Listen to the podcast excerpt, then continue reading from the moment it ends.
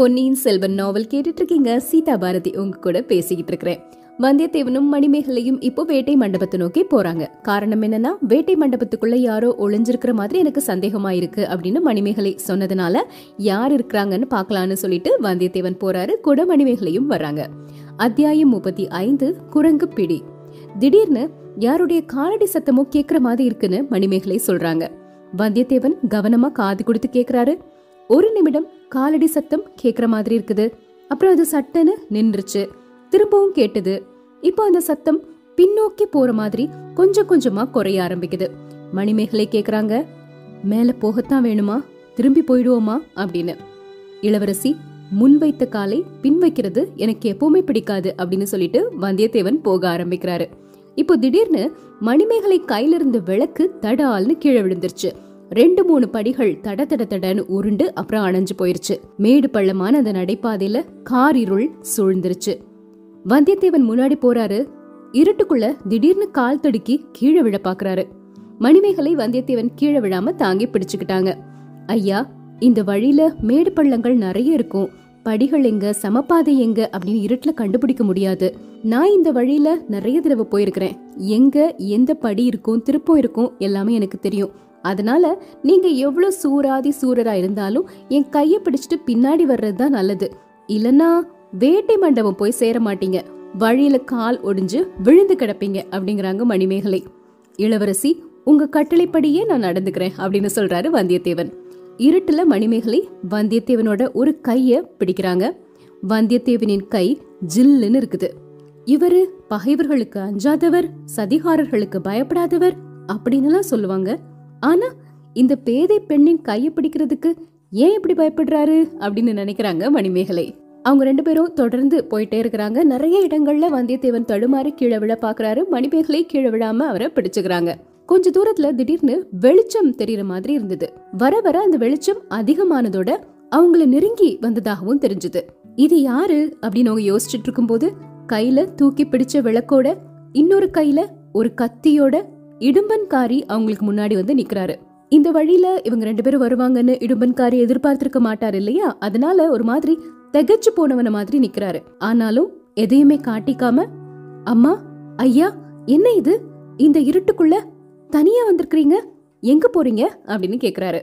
இடும்பன்காரி, மலையமான் படையெடுத்து வர்றதா செய்தி வந்திருக்கு இல்லையா, அதனால மதில் வாசல்கள் சுரங்க வாசல்கள்லாம் பத்திரமா பூட்டி இருக்குதான்னு பாக்குறதுக்காகத்தான் வந்தியத்தேவனையும் கூட்டிட்டு இங்க வந்தேன் அப்படின்னு சொல்றாங்க மணிமேகலை.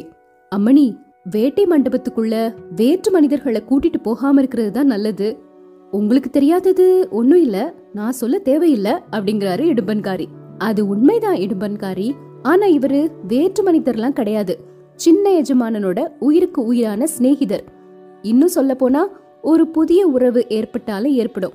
நீ எதுக்காக இங்க வந்த, நீ என்ன பண்ணிட்டு இருக்கிற அப்படின்னு கேக்குறாங்க. இடும்பன்காரி சொல்றாரு, நானும் உங்கள மாதிரியே தான் இந்த இடங்கள் எல்லாம் பத்திரமா பூட்டி இருக்குதான்னு பாக்குறதுக்காக தான் வந்தேன். சுரங்க பாதையெல்லாம் நல்லா அடைச்சுதான் இருக்குது, வாங்க நம்ம திரும்பி போயிருவோம் அப்படின்னு சொல்றாரு. பரவாயில்ல, நாங்க ஒரு தடவை போய் பார்த்துட்டு அப்புறம் முடிவு பண்ணிக்கிறோம். உன் கையில இருக்கிற விளக்க மட்டும் நீ கொடுத்துட்டு போ அப்படிங்கிறாங்க மணிமேகலை. இடும்பன்காரிக்கு என்ன சொல்றதுன்னு தெரியல. மணிமேகலையுடைய கட்டளையை மீறவும் முடியாது. அதனால வேண்டா வெறுப்போட அந்த விளக்கை இளவரசியின் கையில கொடுத்துட்டு போயிட்டாரு. வேட்டை மண்டபத்துக்கு பக்கத்துல ரெண்டு பேரும் வந்துட்டாங்க. வேட்டை மண்டபத்தின் கதவு வெளிப்பக்கமா பூட்டப்பட்டிருந்துச்சு. மணிமேகலை அவங்க கொண்டு வந்த சாவிய வச்சு அந்த கதவை திறக்கிறாங்க. ரெண்டு பேரும் உள்ள போறாங்க. அவங்க உள்ள போன உடனே அந்த வேட்டை மண்டபத்தின் கதவு டமார்னு அடைக்கப்பட்ட மாதிரி ஒரு சத்தம் கேட்டுச்சு. யார் இவ்வளவு பலமா கதவை பூட்டுறாங்க அப்படின்னு தெரிஞ்சுக்கிறதுக்காக வந்தியத்தேவன் திரும்பி பாக்குறாரு. அந்த சமயத்துல அவருக்கு பின்னாடி இருந்து யாரோ அவரை பலமா கீழே தள்ளி விட்டுட்டாங்க. இதுக்கு முன்னாடி ஒரு சமயம் ஒரு வால் இல்லாத குரங்குக்கு பின்னாடி ஒளிஞ்சிட்டு இருந்தாரு இல்லையா, அந்த குரங்கு அவர் மேல அப்படியே விழுந்துருச்சு. வந்தியத்தேவனை அந்த வால் இல்லாத குரங்கோட சேர்த்து கட்டி வச்சிடுறாங்க. ஐயோ அப்படின்னு பயங்கரமா அலறிட்டு மணிமேகலை ஓடி வர்றாங்க. சத்தம் போடாதீங்க, ரெண்டு பேரும் சும்மா இருந்தா நாங்க சொல்றபடி கேட்டா உங்களோட உயிருக்கு எந்த அபாயமும் இல்ல. சத்தம் போட்டீங்கன்னா ரெண்டு பேரும் இந்த இடத்திலே உயிரிழந்துருவீங்க. முதல்ல இந்த அதிக பிரசங்கி இளைஞன் செத்து விழுவான் அப்படின்னு ஒரு குரல் கேக்குது. அந்த குரல் ரவிதாசனோட குரல் அப்படின்னு வந்தியத்தேவனுக்கு நல்லா தெரியுது. வால் இல்லாத குரங்கோட வந்தியத்தேவனை சேர்த்து கட்டிட்டாங்க இல்லையா, பக்கத்துல சுவர்ல மாட்டி இருந்த ஒரு கலைமானின் கொம்புகளோட சேர்த்து மணிமேகலைய கட்டி வச்சிட்டாங்க. உங்க ரெண்டு பேர்கிட்டயும் சொல்றேன், இந்த மண்டபத்திலயும் இதுக்கு அடுத்த அறையிலயும் இன்னும் கொஞ்ச நேரத்துல என்ன நடந்தாலும் ரெண்டு பேரும் பார்த்துட்டு சும்மா இருங்க. பதட்டப்பட்டு ஏதாவது செஞ்சீங்கன்னா உங்க உயிருக்கு தான் ஆபத்து அப்படின்னு சொல்றாரு ரவிதாசன். எங்க மேல உங்களுக்கு அப்படி என்ன அபிமானம்? எங்க ரெண்டு பேரையும் கொன்னுட வேண்டியது தானே அப்படின்னு கேக்குறாரு வந்தியத்தேவன். ஆமா, உன்னை கொல்லாம விட்டு வச்சிருக்கிறோமே, அது பெரிய முட்டாள்தனம்தான். ஆனா அது எங்க தேவியின் கட்டளை. யாரு உங்க தேவி? இன்னுமா உனக்கு தெரியல? பாண்டி மாதேவி தான். பெரிய பழுவேட்டரையர் வீட்டுல இருக்கக்கூடிய வீரபாண்டிய சக்கரவர்த்தியின் வீரபத்தினி நந்தினி தேவி தான். நல்ல வீரபத்தினி அப்படின்னு சிரிக்கிறாரு வந்தியத்தேவன். துஷ்டனே, எங்க தேவிய பத்தி ஏதாவது சொன்னா உயிரை இழந்துருவ, ஜாகிரத. நான் என்ன சொன்னேன்? நீங்க தான் பழுவூர் ராணி மேல அவதூறு சொல்றீங்க. இன்னொரு புருஷன் வீட்டுல வாழ வந்திருக்கிறவள வீரபாண்டியனோட தேவின்னு சொல்றீங்களே, இது எப்படி சரியாகும் அப்படிங்கிறாரு வந்தியத்தேவன். அதனால என்ன? ராமனுடைய பத்தினி சீதை ராவணனுடைய வீட்டுல கொஞ்ச காலம் இருக்கலையா? இருந்தாங்க. ராமர் போய் சீதா தேவிய அப்புறம் அழைச்சிட்டு வந்துட்டாரே. நாங்களும் எங்க பாண்டி மாதேவிய அழைச்சிட்டு போக தான் வந்திருக்கிறோம். அவங்க பழுவூர் அரண்மனையில அவங்களாகவே வந்து எந்த காரியத்துக்காக சிறைப்பட்டிருக்கிறாங்களோ அது இன்னைக்கு முடிய போகுது அப்படிங்கிறாரு ரவிதாசன். ஆஹா, அது என்ன காரியம்? படபட போட வந்தியத்தேவன் கேக்குறாரு. கொஞ்ச நேரம் பொறுமையாயிரு, நீயே தெரிஞ்சுப்ப. உன்னுடைய துஷ்டத்தனத்தை காட்டினா நீ மட்டும் இல்ல, இந்த பொண்ணு உன்னோட சேர்ந்து இந்த இடத்திலேயே செத்து போயிருவா அப்படின்னு சொல்றாரு ரவிதாசன். இப்படி ரவிதாசன் எச்சரிச்சுட்டு அந்த சுவருக்கு எதிர்பக்கத்துல இருந்த யானையின் முகத்தை நோக்கி போறாரு. அந்த யானையின் நீண்ட தந்தங்களை பிடிச்சு திருக ஆரம்பிச்சாரு. இதுக்கு முன்னாடியே இந்த யானை தந்தங்களை நாம பாத்துருக்கிறோம். அந்த தந்தத்தை திருகும் போதுதான் சுவர்ல ஒரு துவாரம் தெரிஞ்சது. அதன் வழியா மணிமேகலைய வந்தியத்தேவன் பார்த்தாரு. அந்த விஷயங்கள் எல்லாத்தையுமே நான்காவது பாகத்துல நாம தெரிஞ்சுக்கிட்டோம் இல்லையா. அதே யானை தந்தத்தை தான் பிடிச்சு இப்போ ரவிதாசன் சுத்த ஆரம்பிக்கிறாரு. இப்போ வழக்கம் போல துவாரம் தெரிஞ்சது. உள் அறையில பிரகாசமா ஜொலித்துக்கிட்டு இருந்த தீபங்களின் ஒளி அந்த இடத்தின் வழியா உள்ள வர ஆரம்பிக்குது. வேட்டை மண்டபம் இப்ப நல்ல வெளிச்சமாகுது. ரவிதாசன் முழுக்க முழுக்க வந்தியத்தேவன் மேலேயே கவனத்தோட இருந்ததுனால மணிமேகலையை கவனிக்கல. அந்த சமயத்துல மணிமேகலை அவங்க கட்டுக்கள் எல்லாம் அவிழ்த்துக்கிறாங்க. மணிமேகலை கட்ட அவிழ்த்தத வந்தியத்தேவன் பார்த்த உடனே வாயை குவிச்சுக்கிட்டு ஆந்தை கத்துற மாதிரி கத்துறாரு. அந்த வேட்டை மண்டபத்துல ரவிதாசனோட இன்னும் மூன்று சதிகாரர்களும் இருந்தாங்க. ஆந்தை கத்துற மாதிரி வந்தியத்தேவன் கத்துறத கேட்ட உடனே அந்த சதிகாரர்கள் எல்லாருமே திரும்பி பாக்குறாங்க. ரவிதாசனும் அந்த சுவர் பக்கத்துல இருந்த யானை தந்தத்தை திருகிறத நிறுத்திட்டு திரும்பி பாக்குறாரு. சுவர்ல இருந்த துவாரமும் மறைஞ்சிருச்சு. வேட்டை மண்டபத்துல இருள் சூழ்ந்துருச்சு. மணிமேகலை வேகமா வந்து வந்தியத்தேவன் கட்டுக்களை அவிழ்த்து விட்டுடுறாங்க. சதிகாரர்கள் வந்தியத்தேவனையும் மணிமேகலையையும் தாக்குறதுக்காக வேகமா வர்றாங்க. சதிகாரர்கள்ல ஒருத்தனை ஒரு நீண்ட கொம்புகளை உடைய மான் வந்து தாக்கியது. இன்னொருத்தன் மீது பிரம்மாண்டமான கரடி வந்து விழுந்தவனை கீழே தள்ளிருச்சு. இன்னொருத்தன் மீது வாயையும் பயங்கரமான பற்களையும் உடைய முதலை வந்து பாஞ்சது. ரவிதாசன் மீது ஒரு ராட்சச வௌவால் தடால்னு விழுந்துச்சு. இதெல்லாம் எப்படி விழுந்துச்சு அப்படின்னு பாத்தீங்கன்னா, வந்தியத்தேவனும் மணிமேகலையும் அவங்க மேல அது எல்லாத்தையுமே தள்ளி விட்டுடுறாங்க. அங்கிருந்து தப்பிச்சு போறதுக்காக வெளியே வர்றாங்க. அந்த சமயத்துல நந்தினி தேவியின் படுக்கை அறை கதவு நல்லா திறந்தது. வேட்டை மண்டபத்துக்குள்ள நல்ல வெளிச்சம் புகுந்து பிரகாசமாகிருச்சு. நந்தினி தேவியும் வேட்டை மண்டபத்துக்குள்ள வந்துட்டாங்க. மந்திரவாதி, இது என்ன மூடத்தனம்? இங்க என்ன தடபுடல் செஞ்சுட்டு இருக்கீங்க அப்படின்னு கேக்குறாங்க. வேட்டை மண்டபத்துல வந்தியத்தேவனையும் மணிமேகலையும் நந்தினி பாக்குறாங்க. பார்த்த உடனே ஒரு மாதிரி திகைச்சு போயிட்டாங்க. நீங்க எப்படி இங்க வந்தீங்க அப்படின்னு கேக்குறாங்க.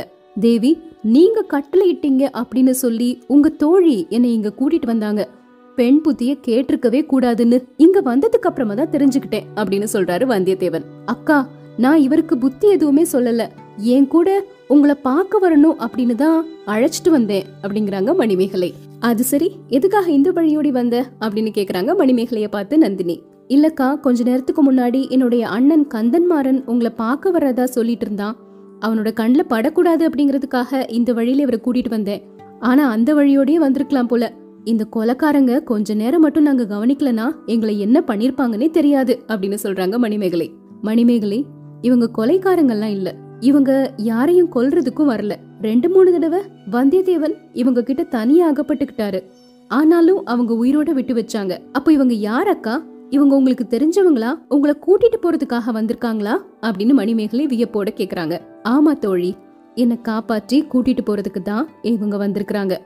எல்லாத்தையும் விவரமா சொல்றேன், நீங்க ரெண்டு பேரும் என் கூட பக்கத்து அறைக்கு வாங்க, இவங்க இங்கே இருக்கட்டும் அப்படின்னு சொல்றாங்க நந்தினி. நந்தினியோட அறைக்கு இப்போ வந்தியத்தேவனும் மணிமேகலையும் வந்துட்டாங்க.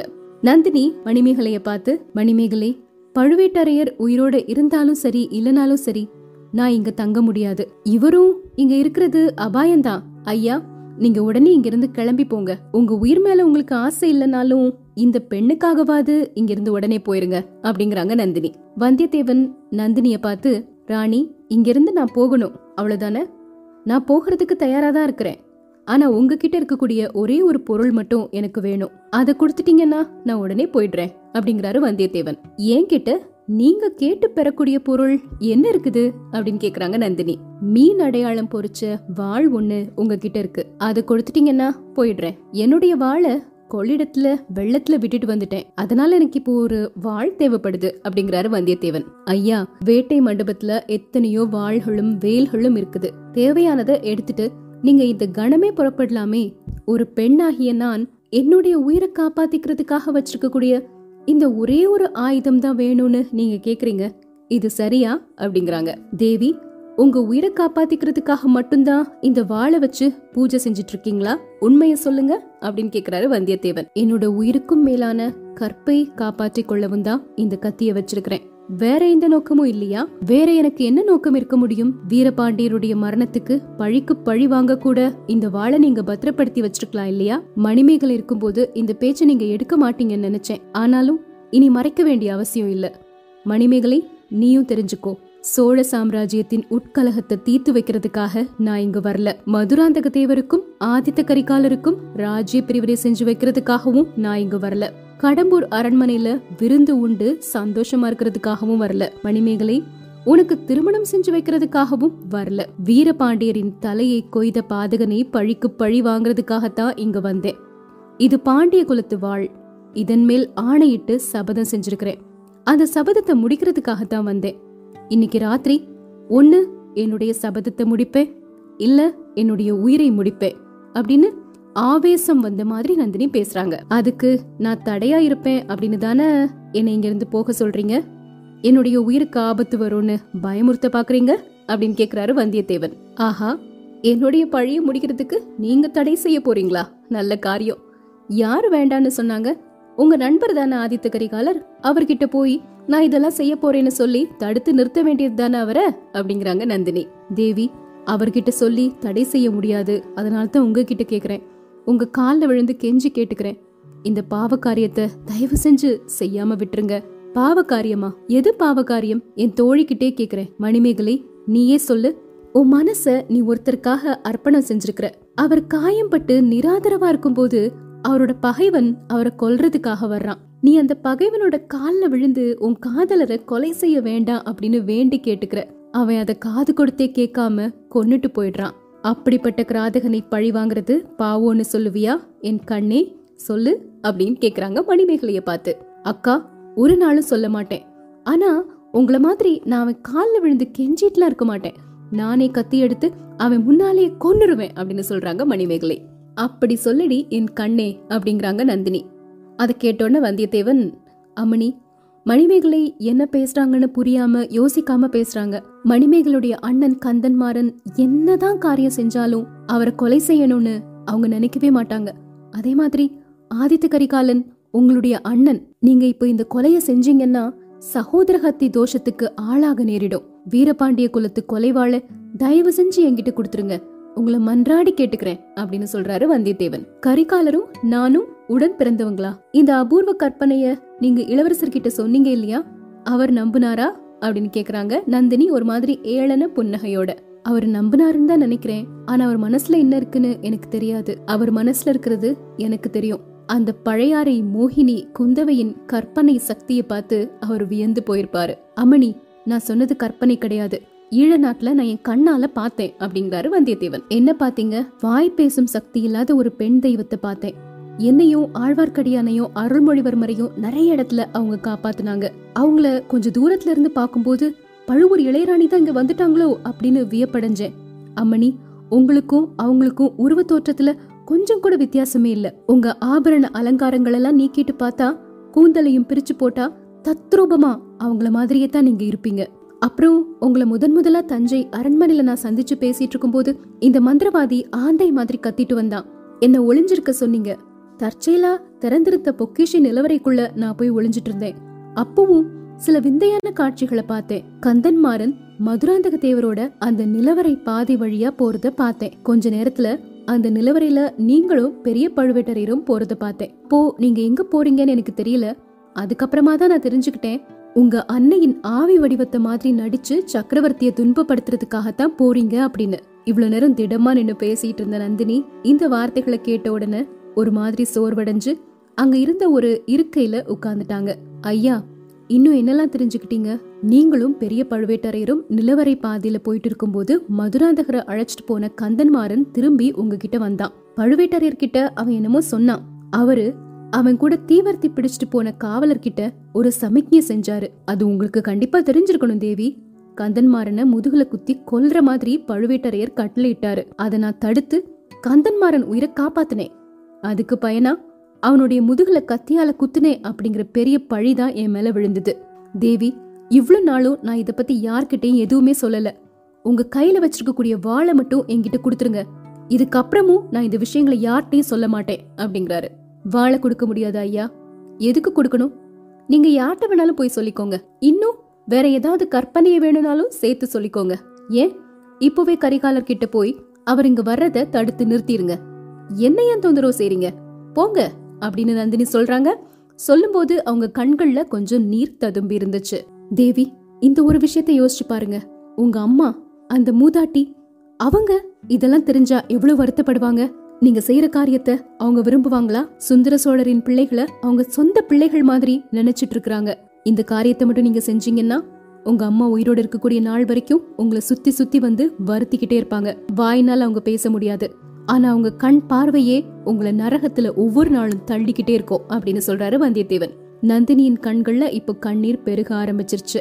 கண்ணீரை தொடச்சிட்டு மேல பாக்குறாங்க. அங்க ஏதோ துயரமான காட்சியை பார்த்தவ மாதிரி முகம் வேதனையோட இருந்தது. அம்மா, அம்மா, வீரபாண்டியனுடைய தலையும் உடலும் தனித்தனியே வந்து என்னுடைய பிராணனை எடுத்து வதைக்கிறது போதாதா? நீ வேற வந்து என்ன சுத்தணுமா அப்படின்னு சொல்லிட்டு ரொம்ப குலுங்கி குலுங்கி அழ ஆரம்பிச்சிட்டாங்க. அப்புறம் கண்ணீர் ததும்பிய கண்களோட வந்தியத்தேவனை பார்த்து, ஐயா, இதோ உங்க விருப்பப்படி இந்த வாளை உங்ககிட்டே கொடுத்துடுறேன். வாளை எடுத்துக்கிறதுக்கு முன்னாடி எனக்கு ஒரு உதவி செய்யணும். என்னுடைய சபதத்தை நிறைவேற்றாம நான் இங்கிருந்து கிளம்புனா வேட்டை மண்டபத்துல இருக்கிறவங்க என்ன சும்மா விட மாட்டாங்க. உயிரோட சிதையில வச்சு நெருப்பு மூட்டி கொளுத்திடுவாங்க. ஆனா அதுக்கு கூட நான் அஞ்சல. சாகிறதுக்கு தயாரா தான் இருக்கிறேன். நான் சாகிறதுக்கு முன்னாடி என்னுடைய அம்மாவை ஒரு தடவை சந்திக்க விரும்புறேன். ஈழ நாட்டு காடுகள்ல தலைவிரி கோலமா அலைஞ்சிட்டு இருக்கக்கூடிய என்னுடைய அம்மாவை பற்றி நீங்க சொன்ன எல்லாத்தையும் நான் நம்புறேன். ஒவ்வொரு வார்த்தையையும் நான் நம்புறேன். நானே அவங்கள பாத்துருக்கிறேன். எப்போ, எப்படி அப்படின்னு கேக்குறாரு வந்தியத்தேவன். நந்தினி தொடர்ந்து சொல்றாங்க, சின்ன வயசா இருக்கும் போது நான் படுத்து தூங்கிக்கிட்டு இருப்பேன். சில சமயத்துல திடீர்னு கண் விழிச்சு பாப்பேன். அப்போ ஒரு பெண் உருவம் என்னுடைய முகத்துக்கு பக்கத்துல குனிஞ்சு என்னையே கண் கொட்டாம பாத்துட்டு இருக்கும். நான் கண் விழிச்ச உடனே அந்த உருவம் மறைஞ்சு போயிடும். இது எனக்கு ஒரு அதிசயத்தையும் அச்சத்தையும் அளிச்சது.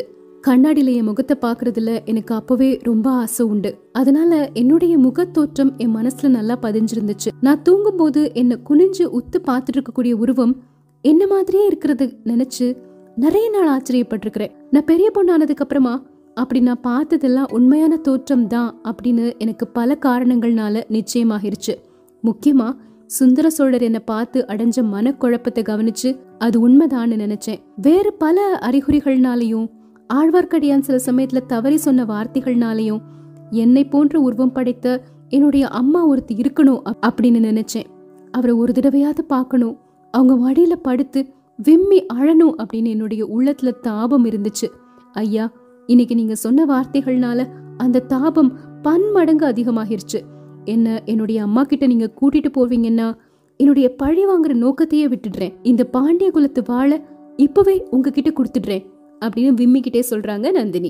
மணிமேகலையும் வந்து, ஐயா, நானும் உங்களை வேண்டி கேட்டுக்கிறேன், அக்காவோட விருப்பத்தை நிறைவேற்றி வைங்க அப்படின்னு சொல்றாங்க. வந்தியத்தேவன் கலக்கத்தோட தயக்கத்தோட என்னால முடிஞ்சா பாக்குறேன் அப்படிங்கிறாரு. இப்படி அவங்க சொல்லிட்டு இருக்கும் போதே அரண்மனை முன்கட்டில இருந்து அந்த அறைக்குள்ள யாரோ வரக்கூடிய காலடி சத்தம் எல்லாம் கேக்குது. உடனே நந்தினி வந்தியத்தேவனையும் மணிமேகலையும் பார்த்து வேகமா அங்கிருந்து அந்த வேட்டை மண்டபத்துல போய் ஒளிஞ்சுக்கோங்க அப்படின்னு சொல்றாங்க. அந்த அறையில இருந்த ஒரு திரைச்சீலைகளுக்கு பின்னால மணிமேகலை வேகமா போய் ஒளிஞ்சுக்கிறாங்க. வந்தியத்தேவன் அங்க தானிய களஞ்சியம் இதுக்கு முன்னாடி ஒரு இடத்துல இருந்ததுன்னு பார்த்தோம் இல்லையா, வேட்டை மண்டபத்துக்கு முன்னாடி அங்க போய் ஒளிஞ்சுக்கிறாரு. இப்போ அந்த அறைக்குள்ள யாரு வர்றாங்க அப்படின்னா கந்தன்மாறனும் ஆதித்த கரிகாலனும் வர்றாங்க. ஆதித்த கரிகாலன் இப்போ நந்தினி கிட்ட வர்றாரு. ஒரு கையினால வாழை ஓங்கி அந்த திரைச்சீலையின் பக்கத்துல போய் திரைய விளக்குறாரு. உள்ள கையில சின்ன கத்தியோட மணிமேகலை ஒளிஞ்சிருந்தாங்க இல்லையா, அவங்க வெளியே வர்றாங்க. ஆஹா, இந்த பெண் புலியா இங்க நிக்கிறது? கந்தன்மாரா, உன்னோட தங்கையை அழைச்சிட்டு போ அப்படின்னு சொல்றாரு. மணிமேகலை அந்த இடத்த விட்டு போறாங்க. அப்புறம் நந்தினிய பார்த்து, நந்தினி, இறந்தவங்களை பிழைக்க வைக்க முடியாது, அது உண்மைதான். ஆனா உயிருக்கு உயிர் கொடுத்து பரிகாரம் தேடலாம் இல்லையா? இங்க நீ எதுக்காக வந்த, என்ன எதுக்காக வர சொன்ன, எதுக்காக பழுவேட்டரையரை தஞ்சைக்கு அனுப்பியிருக்க, இதெல்லாம் எனக்கு தெரியாதுன்னு நினைக்காத. நீயும் நானும் சின்னஞ்சிறுவர்களா இருந்த நாள்ல இருந்து உன் மனசுல எழக்கூடிய எண்ணங்களை அறியக்கூடிய சக்தி எனக்கு உண்டு. வீரபாண்டியனோட வாழ்நாள என்னை கொன்னு பழி தீர்க்கக்கூடிய நோக்கத்தோட தான் நீ இங்க வந்திருக்கிற. அந்த நோக்கத்தை தடையில்லாம நிறைவேற்றிக்கோ. அதுக்காகத்தான் கந்தன்மாறனையும் அவனுடைய தங்கையையும் இங்கிருந்து அப்புறப்படுத்தினேன். இந்தா உன்னுடைய வாழை வச்சே என்னை கொன்னுடு அப்படிங்கிறாரு ஆதித்த கரிகாலன். நந்தினியோட கைகள் இப்ப கொஞ்சம் நடுங்க ஆரம்பிக்குது. கோமகனே, உங்களை இங்க வர சொன்னதோட நோக்கம் அதுதான். ஆனா சந்தர்ப்பம் நேர்ந்திருக்கக்கூடிய சமயத்துல என்னுடைய கைகள்ல வலிவு இல்ல, என் நெஞ்சத்துல தைரியம் இல்ல. இங்க பாருங்க, வாழை பிடிச்சிருக்க கூடிய என்னுடைய கைகள் நடுங்குது பாருங்க அப்படிங்கிறாங்க. ஆமா, நான் அதை பார்த்துட்டு தான் இருக்கிறேன் நந்தினி. ஆனா அத காரணம் தான் எனக்கு தெரியல. உன்னுடைய நெஞ்சம் ஒரு சமயத்துல எவ்வளவு உறுதியா இருந்துச்சு அப்படிங்கறது எனக்கு தெரியும். அப்படிப்பட்ட உன்னுடைய நெஞ்சு இப்படி இழகி போனதோட காரணம் என்ன? உங்க தோழர் வந்தியத்தேவன் சொன்ன செய்தி தான் காரணம். ஆஹா, நீயும் நானும் உடன் பிறந்தவர்கள் அப்படின்னு அவன் கண்டுபிடிச்சு வந்த செய்திய சொல்றியா? அன்னைக்கு ஏரிக்கரை தீவுல நாம பேசிட்டு இருக்கும் போது நீ அதை நம்பலன்னு சொன்னியே. என்ன பெற்ற அன்னைய பத்தி சொன்னான், அவங்கள இலங்கை தீவுல பார்த்ததா சொன்னான். அதை என்னால நம்பாம இருக்கவே முடியல. இதுக்கு முன்னாடி நான் ஒரு வரம் கேட்டேன் உங்ககிட்ட, அதை நீங்க குடுக்கல. அதுக்காக இப்ப வரைக்கும் வருத்தப்படுறதா சொல்றீங்க. இப்ப திரும்பவும் ஒரு வரம் கேக்குறேன், இதையாவது குடுப்பீங்களா? உங்களை கொல்றதுக்கு என் நெஞ்சிலையும் துணிவில்ல, என் கைகள்லையும் வலிவில்ல. என்ன நானே கொன்னுட்டு உங்க முன்னாடியே செத்து போகலாம் அப்படின்னு நினைச்சா அதுக்கு போதிய பலம் என் கையில இப்போ இல்ல. இந்த வாளை நீங்களே வாங்கிட்டு உங்க கைனால என்ன வெட்டி கொன்னுருங்க, அப்போதான் என் சபதம் முடியும். நந்தினி வாளை நீட்டுறாங்க. அந்த வாளை ஆதித்த கரிகாலன் வாங்கிக்கிறாரு. அவரு பயங்கரமா சிரிக்கிறாரு. அந்த சிரிப்பொலி அரண்மனை முழுக்க எதிரொலி மாதிரி கேட்டுச்சு. இதுக்கப்புறமா என்ன நடக்குது தெரிஞ்சுக்கலாம்.